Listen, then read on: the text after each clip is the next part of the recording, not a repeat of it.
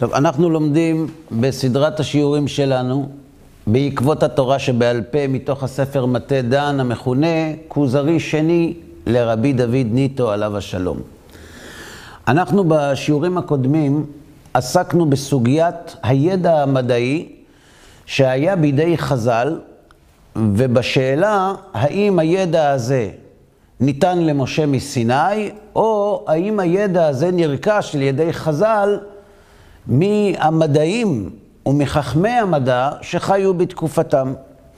ובשיעורים הקודמים הבאנו את השיטה שטוענת בצורה הברורה והבהירה ביותר, שבהרבה מאוד מקרים חז"ל למדו על אסטרונומיה, על רפואה, על מדעי הטבע בכלל, מחכמי האומות שהיו חיים בתקופתם.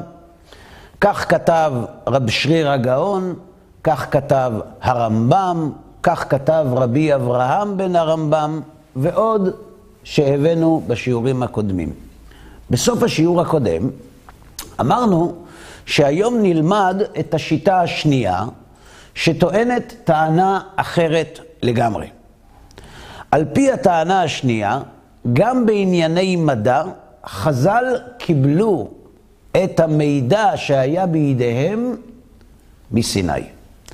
לא בכל המקורות שאנחנו נביא הדברים כתובים במפורש, אבל המקורות שאנחנו נעסוק בהם היום יראו לנו שאנחנו צריכים להתייחס לידע המדעי שהיה בידי חז"ל לא ככזה שהגיע מחכמי האומות, אלא כזה שמחייב שגם אם המדע והעובדות המדעיות עומדים בסתירה לנתונים שיש בידינו, אנחנו ממשיכים לנהוג על פיהם.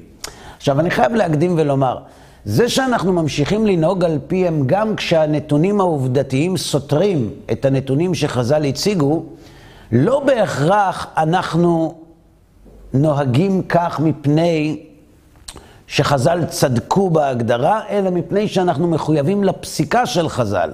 וכיוון שאנחנו מחויבים לפסיקה של חז"ל, זה לא מעניין אותנו מה המציאות מלמדת. כי ההלכה לא נקבעת על ידי המציאות, אלא על ידי הפסיקה, כשהמציאות היא אחד הפרמטרים שההלכה מתחשבת בהם. אה, דוגמה לא טובה, אבל דוגמה, היא הדוגמה שמובאת במסכת ראש השנה. כאשר רבן גמליאל קבע את ראש השנה לתאריך מסוים, ורבי יהושע חלק על הקביעה שלו, וציווה עליו רבן גמליאל לבוא אצלו במקלו ובארנקו, ביום שראש השנה, יום הכיפורים, חל להיות בחשבונו. והמשנה מספרת שהלך ומצאו רבי עקיבא מיצר, אמר לו, למה אתה מצר? אמר לו, תקשיב, רבן גמליאל מכריח אותי לבוא אליו ביום כיפור שלי. אמר לו, רבי, כבר למדנו שכל מה שעשה בדין עשוי, שנאמר, החודש הזה לכם ראש חודשים, מי קובע את ראש החודש? חז"ל, הסנהדרין. זה בכלל לא משנה אם בסוף היה ירח או לא היה ירח, חז"ל קובעים, והקביעה שלהם מחייבת. בסופו של דבר הוא אכן הלך אצל רבן גמליאל לאחר שנועץ ברבי דוסה בן ארקינס, שהיה זקן הדור, ואמר לו שאם הוא מערער אחר בית דינו של רבן גמליאל, הוא גם מערער אחר בית דינו של משה, ולכן הוא הלך. כלומר, אנחנו רואים מכאן שבתנאים מסוימים, פסיקת בית הדין מחייבת גם אם אתה יודע משהו אחר. למרות זאת, למה הדוגמה לא טובה? כי אנחנו יודעים שבמסכת תוריות, המשנה מלמדת אותנו כאשר אדם יודע שטעו בדין, ואמרו על שומן, על חלב שהוא שומן והוא מותר באכילה, והוא יודע שהם טעו. הוא לא יכול לעשות על פיהם. לכן יש כאן חלוקה, אבל הבאתי את זה רק כדוגמה כדי להראות שהכוח של הפסיקה קובע את המציאות. במקרים מסוימים כמובן שצריך להתחשב במציאות, אבל במקרים אחרים אנחנו רואים שהמציאות נקבעת לפי הפסיקה ולא ההפך. לכן המקורות שאנחנו נביא לא בהכרח מלמדים את ההפך ממה שלמדנו בשיעורים הקודמים, ואנחנו ניתן דוגמה.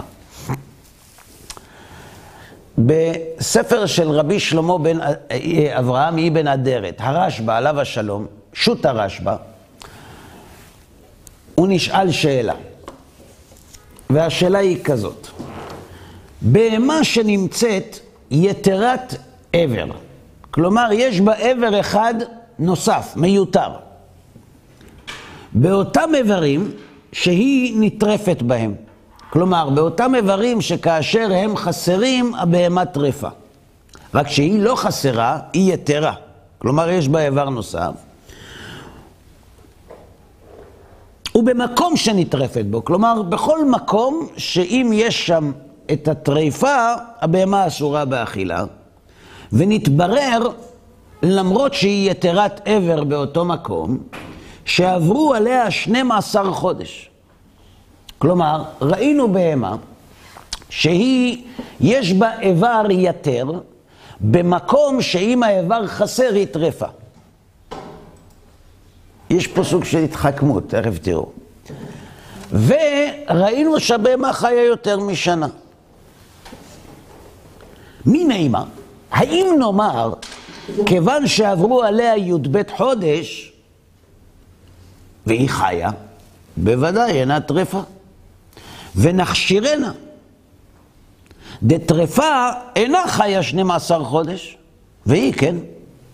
הסימן שאם היא חיה יותר מ-12 חודש, היא לא טרפה. ואף על פי שראיתי ושמעתי מי שמכשיר ומקל בדבר, אני רוצה לעמוד על דעתך. מה, מה הסיפור כאן?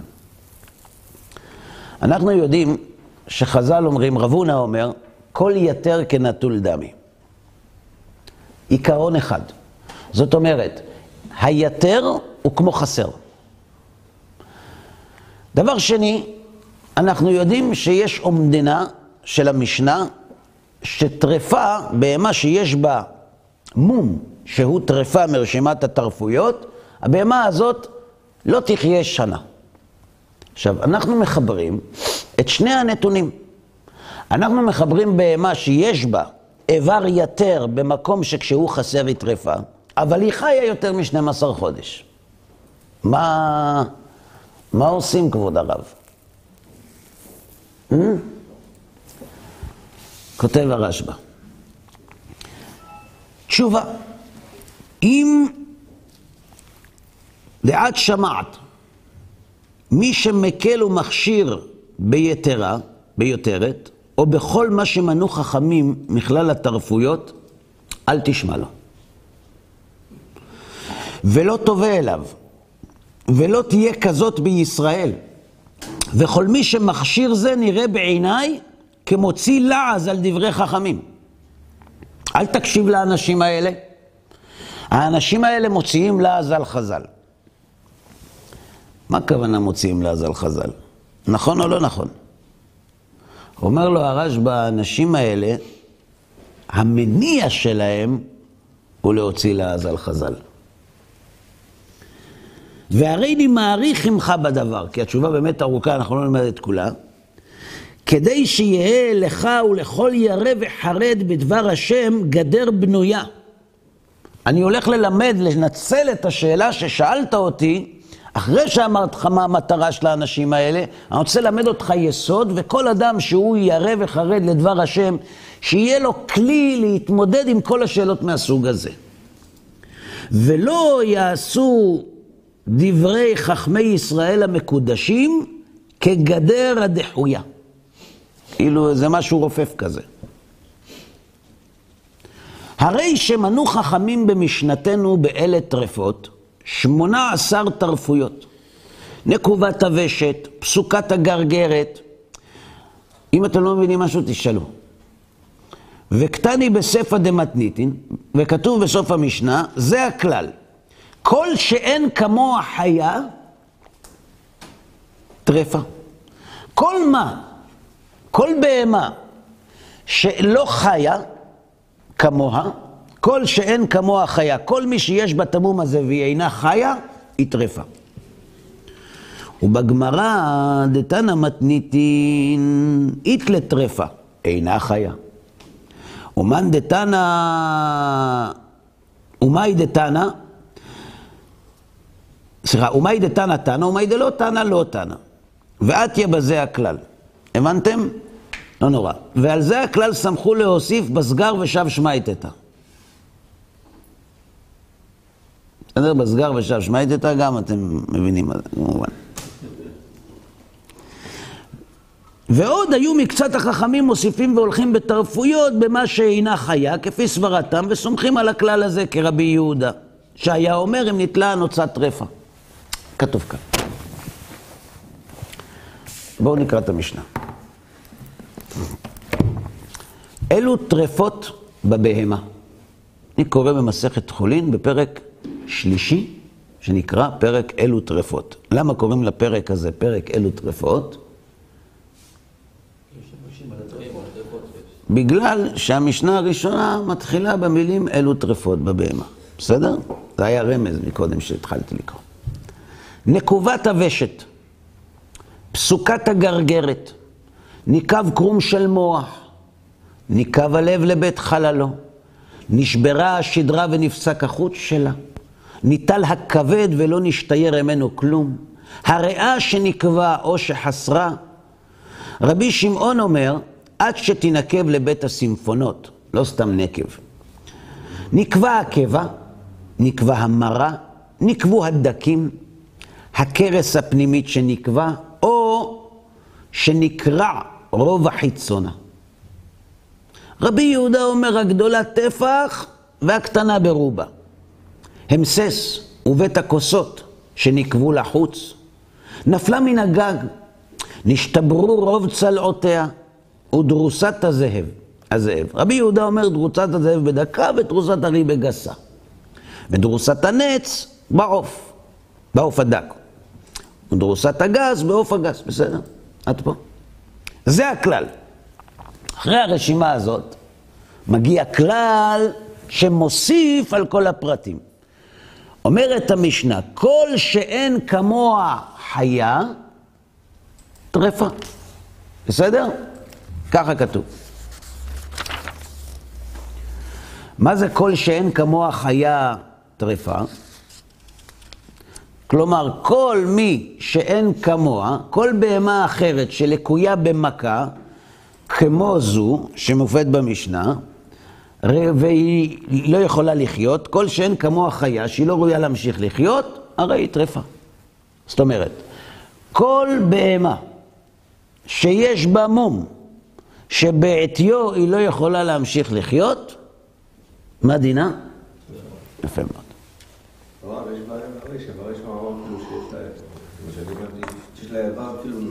רגע, שנייה. לא רגע, שנייה, אנחנו עוד לא סיימנו לקרוא את המשנה. מה הכלל הזה בא ללמד אותנו? שאם עד הטרפות הקודמות, אם היא ראויה לחיות, אז זה מותר? ככה אתה הבנת? לא, אולי טעיתי, אחרי שהמשנה מביאה את כל הרשימה הזאת, היא יודעת שיש עוד מומים שלא מובאים כאן.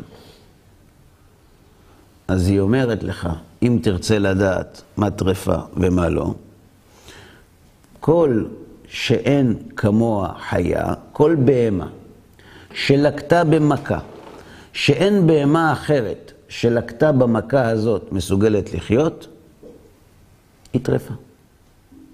בסדר? למה זה נאמר? להוסיף את התרפויות הנוספות שנולדות בבהמה ולא מופיעות במשנה.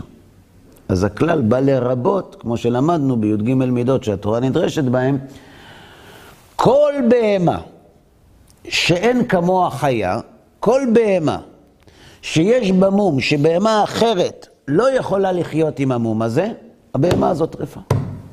בסדר? עד כאן הכל ברור עכשיו? נעבור לגמרא. אמר רבי שמעון בן לקיש, רמז לטרפה מן התורה, מניין? מאיפה אנחנו מוצאים רמז לטרפה מן התורה? אחד מרומז בתורה, האיסור של טרפה.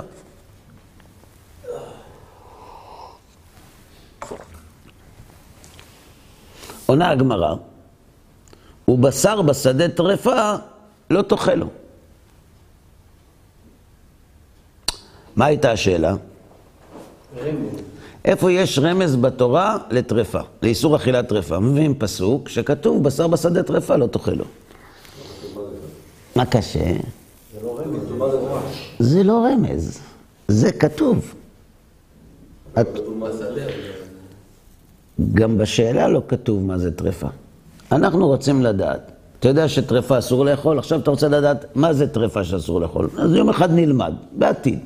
אבל כרגע הגמרא שואלת בבית המדרש, רבי שמעון בן לקיש שואל, מאיפה יודעים שאסור לאכול טרפה? יש רמז.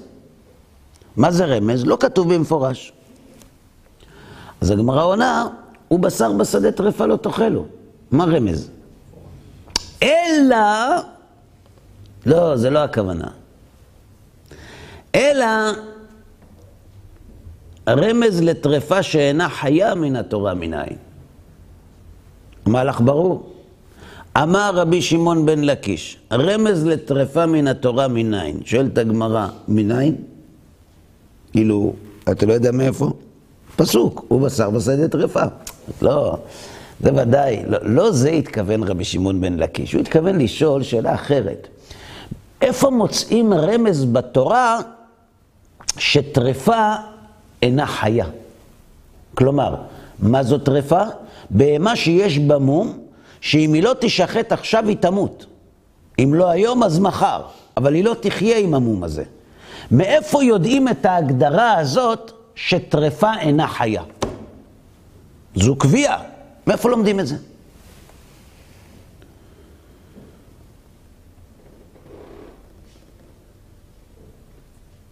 אומרת הגמרא, דקתני ספא,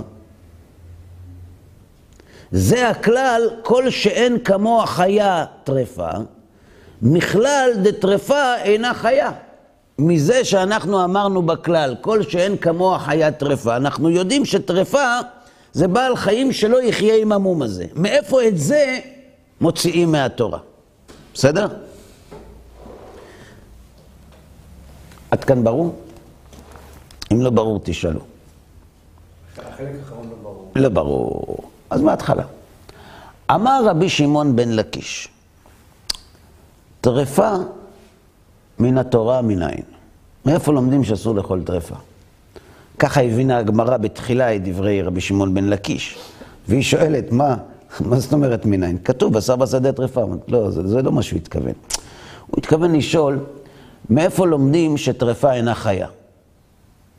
מי אמר לך שטרפה אינה חיה? זה כתוב במשנה. המשנה אומרת, כל שאין כמוה חיה, כל בהמה שיש בה תמום הזה, ובהמה אחרת לא יכולה לחיות איתו, הבהמה טרפה. מאיפה הכלל הזה נלמד? זה לא כתוב במפורש בתורה. נכון, אומרת הגמרא זה רמוז בתורה. איפה זה רמוז? עונה הגמרא, דכתיב וזאת החיה אשר תאכלו. מה תאכלו? חיה.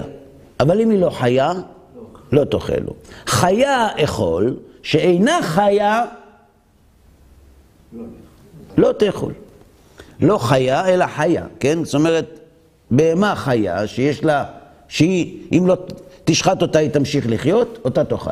אבל אם היא לא תמשיך לחיות, זה ששחטת אותה זה לא פותר שום בעיה, היא טרפה. עד כאן בסדר? יופי.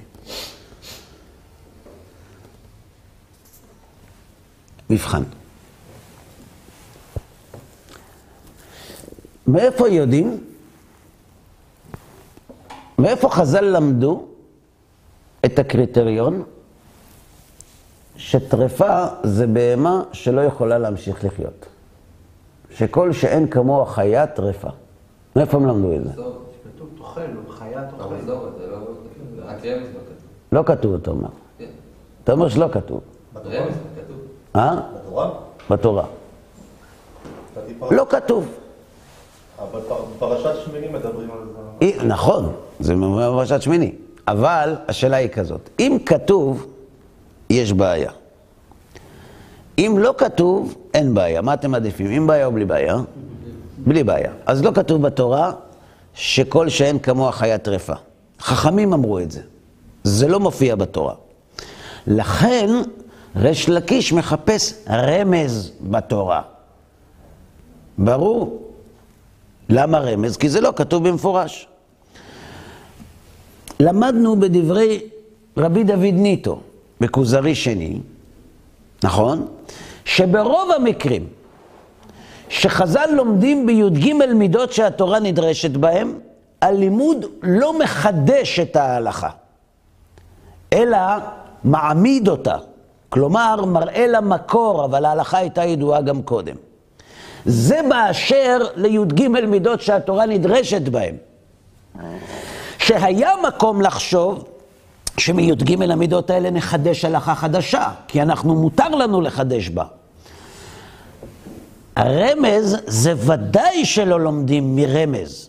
הרמז הוא אחרי שיש לך את ההלכה, אתה מחפש רמז בתורה. כלומר, יש לקיש אומר ככה, אם חז"ל אומרים כל שאין כמוה חיה טרפה, זה ברור שככה זה. רק תראה לי איפה הרמז. אמרו לו, יש רמז, שנאמר, זאת החיה אשר תאכלו. נכון? כלומר, אם היא חיה, תאכל, ואם היא לא חיה, איך הוא יכול לאכול בהמה חיה, הלא זה עבר מן החי? לכן ברור שמה שכתוב בפסוק, וזאת החיה אשר תאכלו, זה לא כשהיא חיה, אלא בהמה שכמוה חיה תאכל, ובהמה שאין כמוה חיה לא תאכל. וזאת החיה אשר תאכלו, חיה אכול, שאינה חיה לא תאכול. מכלל, דטרפה לא חיה. מכאן יש רמז שהטרפה לא חיה וכן אסור לאכול אותה. ברור. וכאן מגיע המהפך. ולמאן דאמר טרפה חיה, מה? מה, מה חיה? אמרנו שטרפה אינה חיה. תלוי, מחלוקת. לפי התנא של המשנה, באמת טרפה אינה חיה, ולכן כל שאין כמוה חיה, טרפה. אבל יש תנא בברייתא, שאומר מה פתאום, טרפה יכולה לחיות. לא, את- סוף בהמה לשחיטה, זה ודאי. אבל תמון שבסוף היא... לא תמות, לא יכולה לחיות איתו. זה לא הקריטריון לטרפה. עכשיו חולקים על דבר שבמציאות. הרי אתה רואה אם היא חיה יותר או לא. מה זה? אתה רואה אם יש לך אחת טרפה, אתה תראה היא חיה יותר משנה, אז אין פה מחלוקת, אז היא חיה יותר משנה. אתה אומר שמה שחז"ל אומרים, כל שאין כמוה חיית טרפה, זה חוק מחייב? לא, אתה יכול לראות אם זה קורה, אתה לא צריך לבדוק, להעמיד את זה. לא, היא חיה יותר משנה, הבהמה. האם זה סותר את דברי המשנה? כביכול. לא. תכף תראו. אבל כרגע אנחנו למדים, זה כשאתם רוצים לסבך את העניינים, עוד לפני שאנחנו למדנו ניקוד, אתם רוצים כבר לשיר. זה לא עובד ככה. אנחנו לומדים לפי סדר. המשנה אומרת, כל שאין כמוה חיה טרפה. שואלת הגמרא, יפה מאוד. מאיפה אנחנו יודעים את זה? אז יש רמז. זה יפה לפי המשנה, שהמשנה אומרת, כל שאין כמוה חיה טרפה, ואתה לומד את זה מהפסוק, זאת החיה אשר תאכלו. אבל שכחת, יש תנא שאומר שטרפה כן חיה. אז אם טרפה כן חיה, מה לומדים מהפסוק? זאת החיה. ולא מה? אומרת הגמרא, ולמאן דאמר טרפה חיה, מנהל, מאיפה הוא יודע שטרפה יכולה לחיות? כלומר, אם נלך לפי השיטה הראשונה, מאיפה זה שטוען שטרפה יכולה לחיות, מאיפה הוא מוציא את הרמז שההלכה כך? נפקא ליה, מזאת החיה אשר תאכלו. זאת החיה אכול, חיה אחרת לא תאכול. כתוב בפסוק, זאת החיה אשר תאכלו. שמעת את הרשימה? מהרשימה הזאת מותר לאכול. מה שלא ברשימה הזאת, אסור לאכול. אז מה אנחנו לומדים מזה? למה דווקא זאת החיה? כי יש חיה אחרת שאותה אסור לאכול. איזה חיה אחרת אסורה באכילה? טרפה. ומכאן אני למד שטרפה יכולה לחיות. האם עד כאן זה ברור? לא. לא ברור. מההתחלה. אמר יש לקיש, מניין אנחנו לומדים שטרפה אינה חיה? שכל שאין כמוה חיה, טרפה. מאיפה לומדים את זה? הגמרא, מה זה מאיפה לומדים את זה? סליחה, מאיפה לומדים טרפה? אומרת הגמרא, מה זה מאיפה לומדים את זה? מבשר בשדה טרפה. כן, אומרת הגמרא, יש לקיש לא התכוון לשאול מאיפה לומדים שאסור לאכול טרפה, זה כתוב, בשר בשדה טרפה. מאיפה לומדים את הכלל של המשנה, שלימדה שכל שאין כמוה חיה, היא טרפה. מאיפה את זה לומדים? אומרת הגמרא, יש פסוק. מה הפסוק? אומר הפסוק, וזאת החיה אשר תאכלו. מה זה וזאת החיה אשר תאכלו? חיה אכול, שאינה חיה לא תאכול. בסדר? בסדר עד פה? בסיסית. רגע, האם עד כאן ברור? זאת אומרת, מה עונים לריש לקיש? אתה יודע מאיפה חז"ל הוציאו את הדין של המשנה שטרפה אינה חיה? יש רמז בפסוק, וזאת החיה אשר תאכלו, דווקא חיה תאכלו, אבל שאינה חיה, אסור לאכול, גם ברור. אומרת הגמרא, זה יפה לפי התנא של המשנה, שסובר שטרפה חיה או אינה חיה? אינה חיה, במשנה. יש תנא אחר בברייתא, שאומר שטרפה כן חיה. מאיפה הוא לומד רמז שטרפה חיה? תשובה, יש לו פסוק.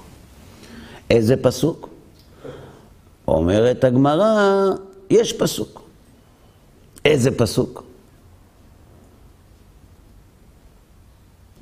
זאת החיה אשר תאכלו. זאת החיה אכול, חיה אחרת לא תאכול. זאת אומרת, שכתוב זאת החיה, לומד התנא של הברייתא, יש שני סוגים של בהמות שמסוגלות לחיות. אחת מותר לאכול ואחת אסור. זאת החיה, ולא חיה אחרת. בסדר? כלומר, התנא שאומר שטרפה אינה חיה לומד, זאת החיה, בהמה חיה. בהמה שאינה חיה, אסור. התנא של הברייתא שאומר שטרפה חיה אומר, זאת החיה אשר תאכלו, מכלל, שיש חיה אחרת שאותה אסור לאכול. איזה חיה, למרות שהיא חיה, אסור לאכול? חיה שהיא טרפה. שלמרות שהיא טרפה, היא חיה, ולמרות זאת אסור לאכול אותה. אז יש לנו כעת שתי שיטות. שיטה אחת שמלמדת שטרפה אינה חיה, שיטה אחת שמלמדת שטרפה כן חיה, וכל אחד מביא רמז לדבריו מהפסוק. האם עד כאן זה ברור? כן, מצוין. כאילו איך לקרוא את זה, חיה או חיה? כן.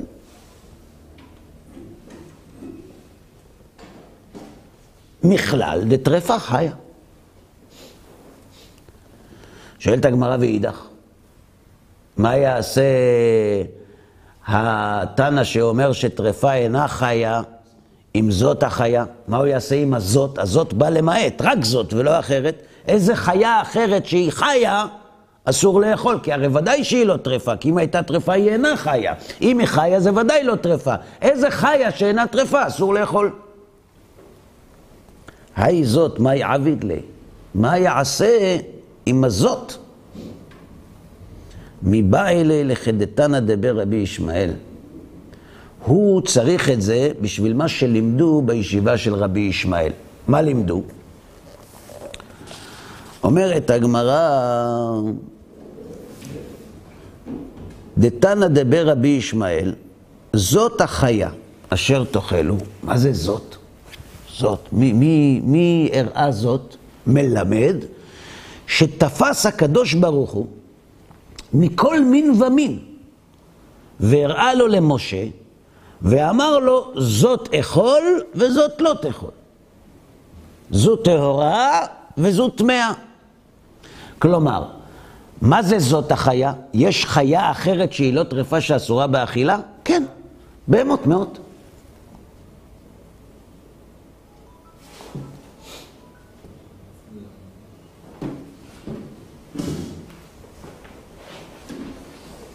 שואלת הגמרא, ואידך נמי. הדעה שסוברת ללמוד מזאת שטרפה חיה. מה הוא יעשה? מאיפה הוא ילמד שהקדוש ברוך הוא הראה למשה את כל החיות? אומרת הגמרא, ואידך נמי מביילה לכדתנא רבי ישמעאל. איך? גם הוא ילמד את מה שאמר רבי ישמעאל. הגמרא, הנה חינמי. כלומר, אם לומדים מהפסוק זאת, שהקדוש ברוך הוא הראה למשה את כל החיות, אז הפסוק הזה תפוס, ואי אפשר ללמוד ממנו משהו אחר. אז איך הוא יכול ללמוד מהזאת שטרפה חיה? שאלה ברורה. אומרת הגמרא, הנה חינמי. אתה צודק, הוא באמת לא יכול ללמוד מהפסוק הזה. פסוק תפוס. אלא טרפה חיה מנהלי, מאיפה הוא באמת לומד שטרפה חיה? לא מהפסוק זאת החיה. זה, לא, זה צריך באמת בשביל רבי ישמעאל. נפקא ליה מאידך. תנא דבר רבי ישמעאל, כלומר מתנא דבר רבי ישמעאל אחר. דתנא דבר רבי ישמעאל, מלימוד אחר של רבי ישמעאל הוא לומד שטרפה חיה. דתנא דבר רבי ישמעאל, בין החיה הנאכלת, זה מופיע בסוף פרשת שמיני, זה מה שאתה התכוונת, נכון? בין החיה הנאכלת ובין החיה אשר לא תאכל. אפשר רגע חומש אה, משם.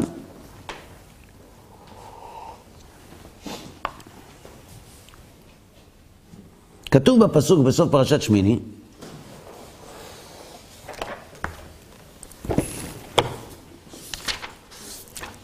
בין הטהורה, בין הטמא לטהור,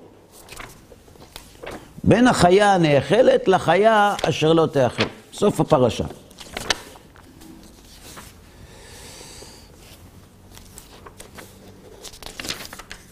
זאת תורת הבהמה והעוף, וכל נפש החיה הרומסת במים, ולכל נפש השורצת על הארץ. להבדיל בין הטמא ובין הטהור, בין החיה הנאכלת ובין החיה אשר לא תאכל. זה הפסוק. אומרת הגמרא, בין החיה הנאכלת ובין החיה אשר לא תאכל. נכון? מה זה להבדיל בין הטמא ובין הטהור, בין החיה הנאכלת לחיה אשר לא תאכל?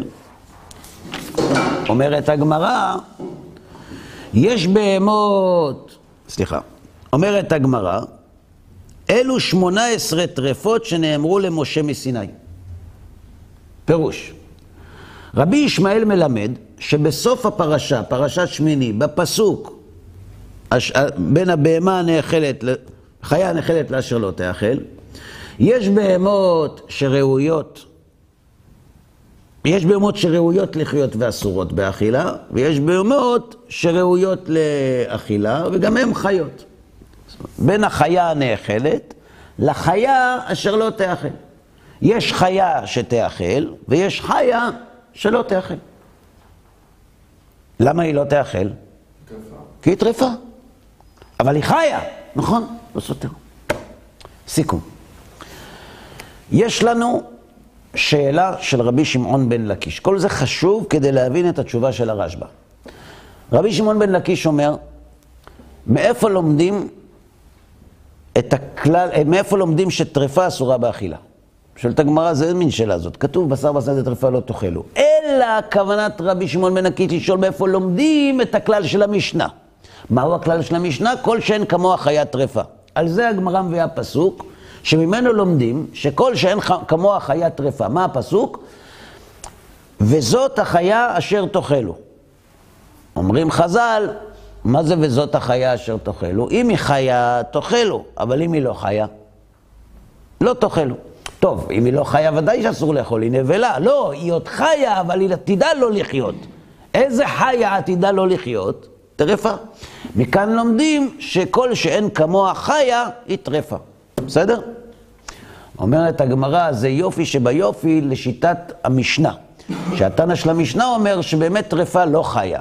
אבל בברייתא כתוב שטרפה כן חיה. מאיפה הוא ילמד שכל מאיפה הוא ילמד שגם אם היא טרפה, היא יכולה להמשיך לחיות? מאיפה הוא לומד את זה? עונה הגמרא, הוא לומד את זה מ... וזאת החיה, זאת החיה אשר תאכלו. מה זה זאת? זאת החיה. חיה כזאת תאכלו. אבל חיה אחרת, אסור לאכול. מכלל זה אני למד שיש חיה שאסורה באכילה. איזה חיה אסורה באכילה? טרפה, שלמרות שהיא חיה, היא אסורה באכילה. מכאן אתה למד שטרפה יכולה להמשיך לחיות. חולק על התנא של המשנה. בסדר? שואלת הגמרא על זה, אבל הפסוק הזה צריך אותו בשביל דרשה. רבי ישמעאל אומר, מה זה וזאת החיה? מה זה זאת החיה? מלמד שהראה לו הקדוש ברוך הוא כל מין ומין, ואמר לו, זו תאכל, זו אל תאכל. מה יעשה אם כך על תנא של הברייתא, שמהפסוק הזה רוצה ללמוד שטרפה חיה? מה, הוא לא לומד את תנא דבר רבי ישמעאל? לומד, לומד, גם הוא מסכים. אז מאיפה הוא לומד? זה פסוק אחר. תנא דבר רבי ישמעאל אחר. כתוב בסוף פרשת שמיני, בין, הב... בין החיה הנאכלת ובין החיה אשר לא תאכל. מה הכוונה החיה הנאכלת והחיה אשר לא תאכל? יש חיה שמותר לאכול אותה, ויש חיה שלמרות שהיא חיה, אסור לאכול אותה. ומה היא? טרפה. האם עד כאן זה ברור? כל המהלך הזה למדנו רק כדי להבין מה רוצה הרשב"א להסביר לשואל בעניין הידע המדעי, בענייני טרפות שהיה בידי חז"ל. על השאלה ששאל אותו, יש מי שאומר שאם יש יתרה בבהמה, במקום שכשהיא חסרה היא טרפה, ובגלל שהיא חיה יותר מ-12 חודש, היא לא תהיה טרפה ויהיה מותר לאכול אותה. האם זה נכון?